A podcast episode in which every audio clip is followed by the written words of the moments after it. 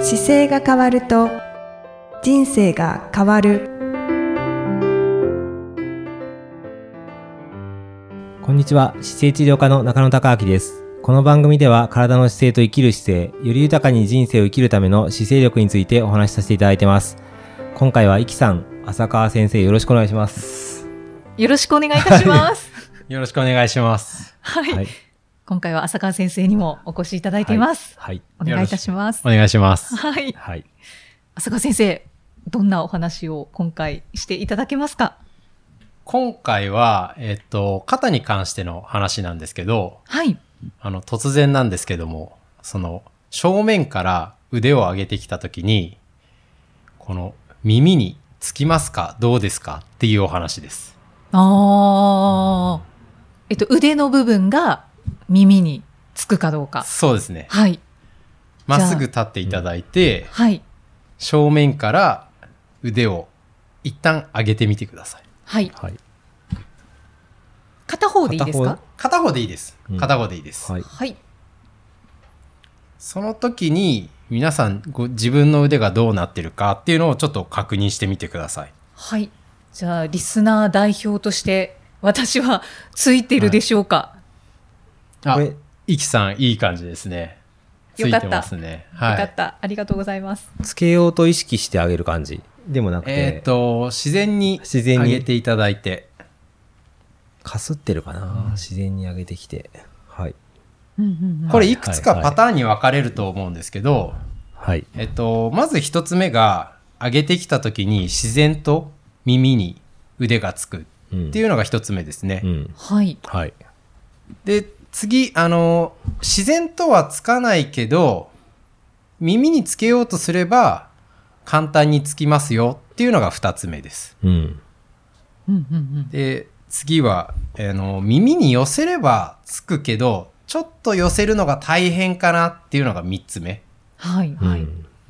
うんでその次が、えー耳の位置まで上がってるけど耳にはつかないなっていうのが4つ目ですはい。で最後にそもそも耳の位置まで上がらないよっていうのが5つ目ですね。これは危険ですね。危険ですね。うんうんこれ5あの5つ目になるとだいぶ危険な感じがすると思うんですけどうん。実はもう3番ぐらいからあの耳に寄せればつくけど大変だよっていうところぐらいからもうちょっと危険信号ですね。ええ黄色信号っていう感じですね。うんうんそうなんですね。でその耳につかなくなってるっていうのは一つあの姿勢が悪くなってるサインああ。だったり。するんですよ。はい、はい。よかった。ちょっと、ほっとしてます。イキさん良かったですね。うん自然と耳についてましたもんね。はい。うんありがとうございます。うん。右と左一緒でした、イキさん。やったあ時。、はい。右も左も一緒つきました。あはいじゃあ、だい自然ぶ、に。結構片側、右左違う方も結構いそうだなと思って、これ。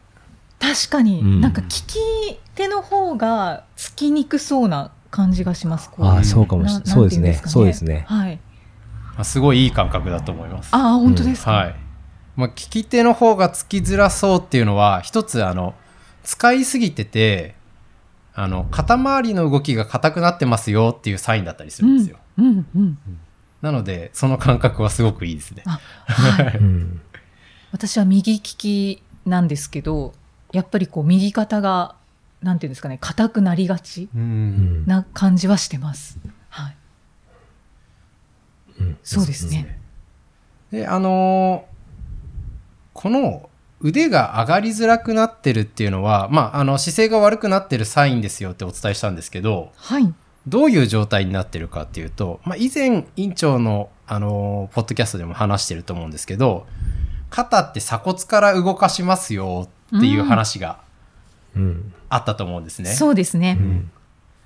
で腕を上げるときに実は動いてるのって鎖骨肩甲骨あと腕の骨はい、うん上腕骨っていうこの3つが主に動いてるんですけどはい。えっと、耳が、えっと、腕上げてきた時に耳につかなくなってる場合って、その鎖骨だったり肩甲骨の動きがこ悪くなってますよ硬くなってますよっていうサインなんですようんうんうんうんだからもうもう上がりにくくなってきているそうですねはいはいでこれあのその鎖骨肩甲骨が動きづらくなってるとちょっとどんなことが予想されるかっていうとはい例えば一番身近な話でいくと肩こりうーん確かに首から肩につながる筋肉が硬くなってるので肩こりを感じやすいですようんはいはいでその次に予想されるのがその首から肩にかけての筋肉が硬くなってることで頭に行く血液が行きづらくなったりするので、おうおうおう頭痛とかめまいとかにつながってくる方もいらっしゃるんですね。ああそうなんですね、うんうんそこまでいくとちょっと、うん、なんかやっぱり重症な気がしますけど、ちょっとドキッとしますよね。はいはいでもうさらに踏み込むと肩甲骨が動きづらくなってることでその肩の外側 うん三角筋だとか、えっと、ローテーター角って言われる、け肩の中の筋肉に負担かけることがあるので、四十肩だとか五十肩っていうところにつながってきたりもするんです。はいはい。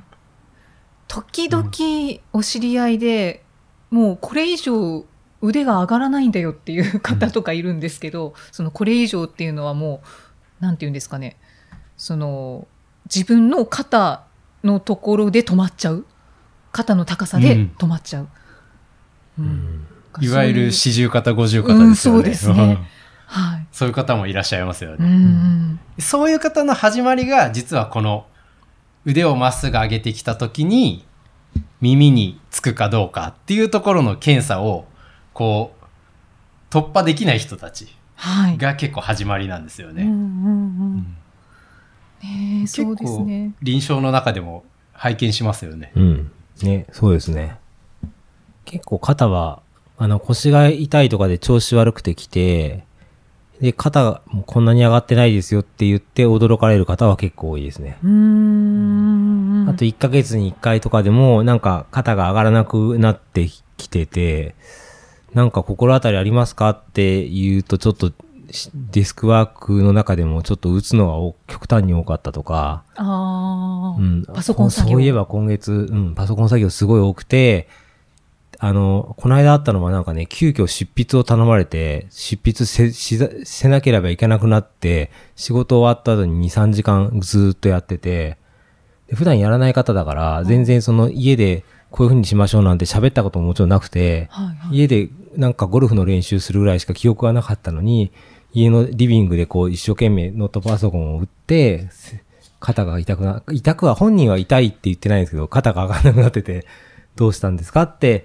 いう話題もあったね。ありましたね。そそうそんななんか気づかないですよね。うん、自分、あの、背伸びしてくれた時に、背伸び上がりにくいなとかで、こう確認してるのが習慣になれば気づくんですけど、まだ、なんか普段振り返ることとかを意識してないと、やっぱりわかんなくて、うーん急になんかおかしくなってきて、っていう感覚で痛みが出たり、肩が凝ったりって、訴え出す方もいるんですけど、ああともう当たり前のようにさノートパソコンだけやってると、肩が凝ってるのは当たり前の方はもうこれ結構上がんない方たくさんいますね。あそうですうね。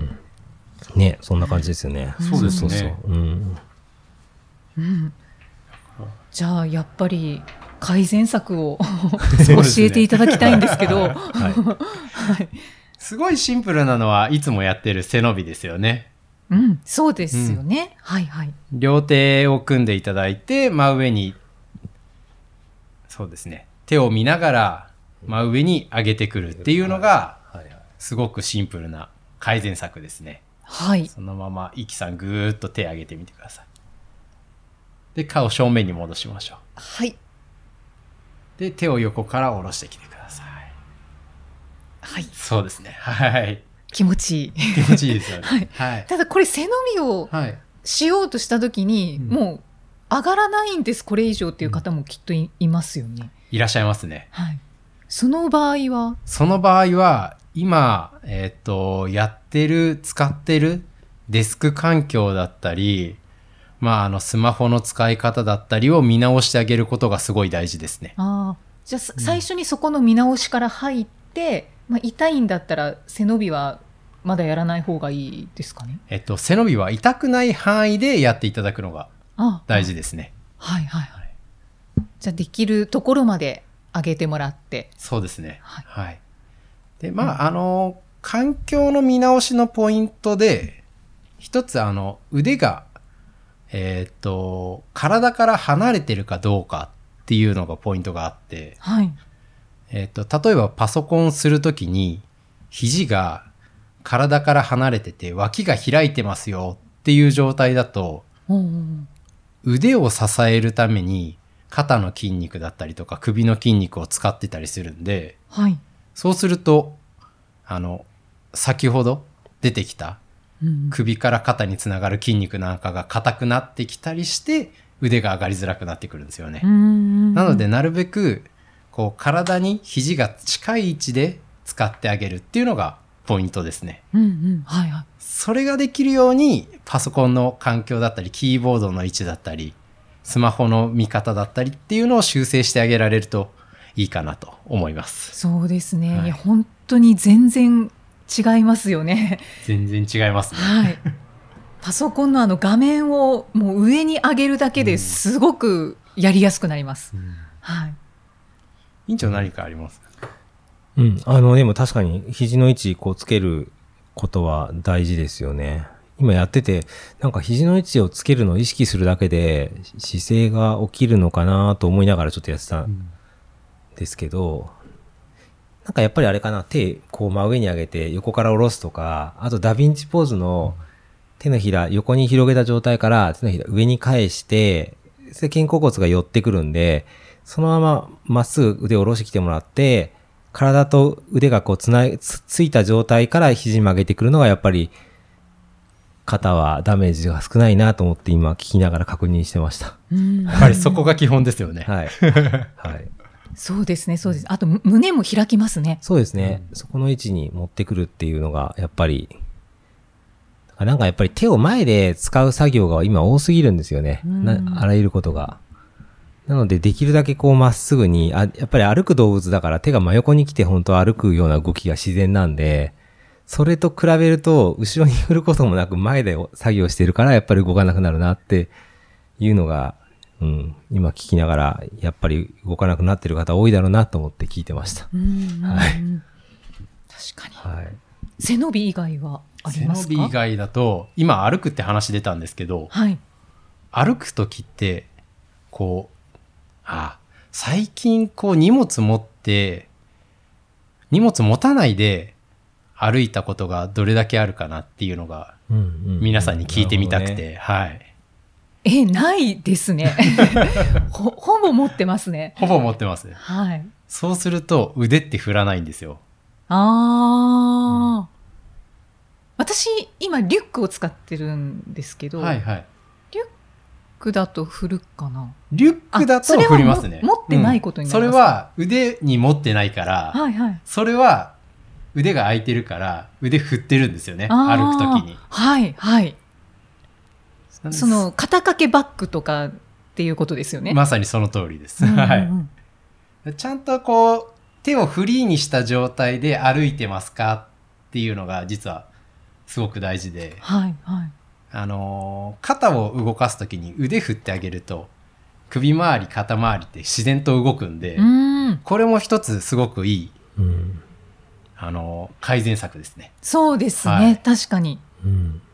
自然に動かして、うんこうちゃんと使ってるので結果動かせるようになるそういうことです。は、はいい。はい、じゃあリュックっていいですねリュックはすごくいいですね。おおよかった走る時も院長なんかは結構リュックの長さを調整したりとか、うんなるべく手に持たないようにとかでこう水分補給のボテルボトルをはいリュックに刺したりしますけど、あああこの胸元のところにですね、うんあいうのも肩周りの負担が減るためにはすごく大事だったりしてう、ん、うんなので荷物を持たないで歩くってぜひやっていただきたいです。そうですね。はいそうですね。だから僕、歩くも走るもなるべく持たないようにしてて、で、特に、あの、処理に困るのは携帯電話なんですよ。ああ、そうですね。で、携帯電話を、えっと、リュックでも、例えば、あの、なんだろう、腕、腕についてくるストラップに、携帯電話、しまえるようなものだと全然手元開くんですけど、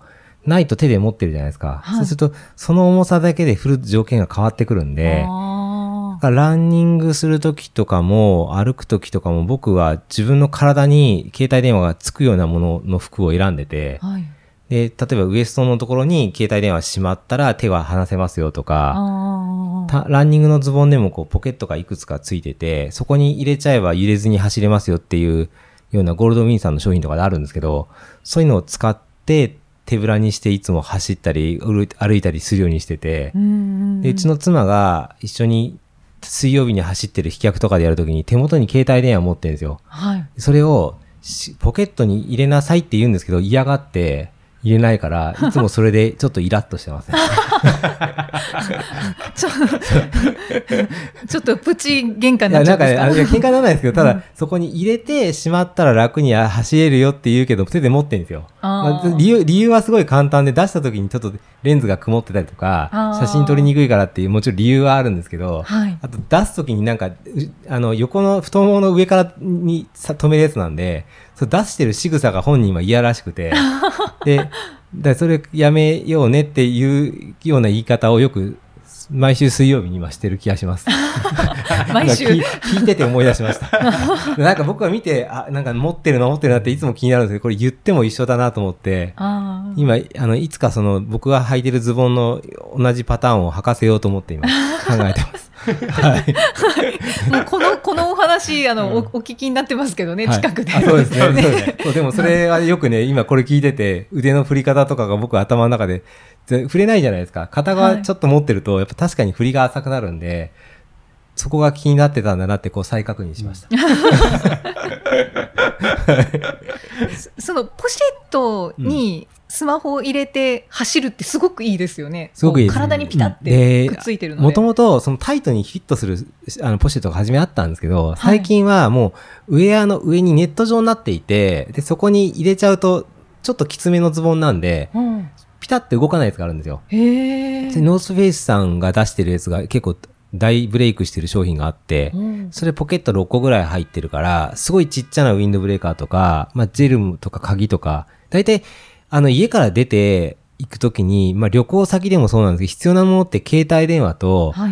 まあ、本当に金属の鍵かもしくはクレジットカードぐらいがあれば、うんうん多分全国どこでも動けちゃうんで、そうでですね。その、それが、ううね、うんあの、ウエストのところにちゃんと収まるので、そういうのを選んで買われると、もう旅行先行って走るときも全然平気だし、うんうんうん逆にその前ポケットのどちらかにスマホを入れて走るとかってそなると、れはね、ダメ。そうですよね。それ偏はっちゃダいメ。ますよそね。れはやめた方がいいです。だから今大体そこじゃなくてウエストのところか、もしくは一個前だとそのタイツっぽいやつが両サイドの太ももの横につけれるようなやつがあって、はい。でそれもやったんですけど、やっぱりそれよりは前のお腹か腰の後ろがやっぱり理想的ですね。うんうんそうですね、うん、そこに実際携帯電話入れてみて、で、走れるかどうかって確認して、買われると多分すごいいいと思う。うんうんうんうん。はい。はい。はい。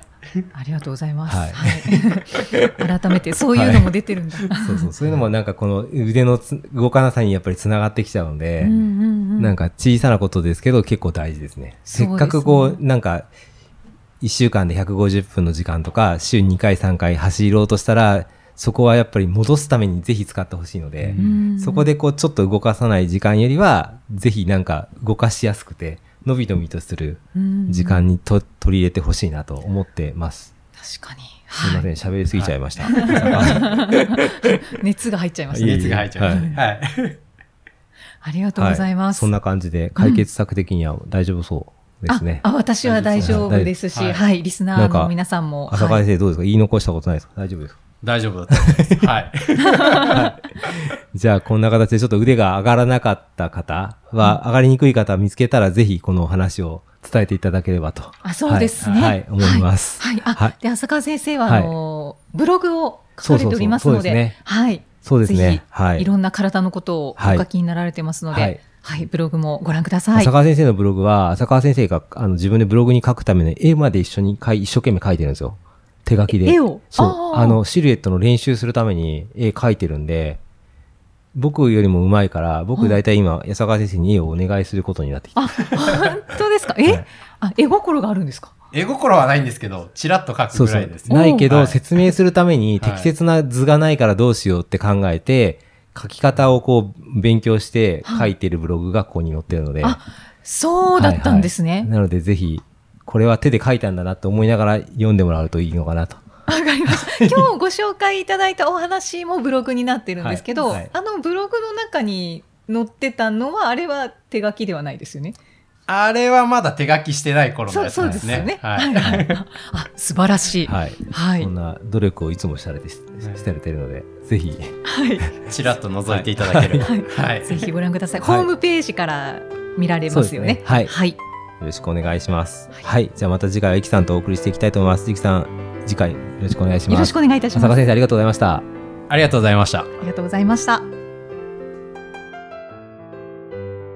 この番組では姿勢や体についてのご質問そしてご感想をお待ちしておりますご質問とともに年齢体重身長性別をご記入の上中野生態東京青山のホームページにありますお問い合わせフォームからお送りください体を見直す時間は人生を見直す時間である姿勢治療科の中野孝明でした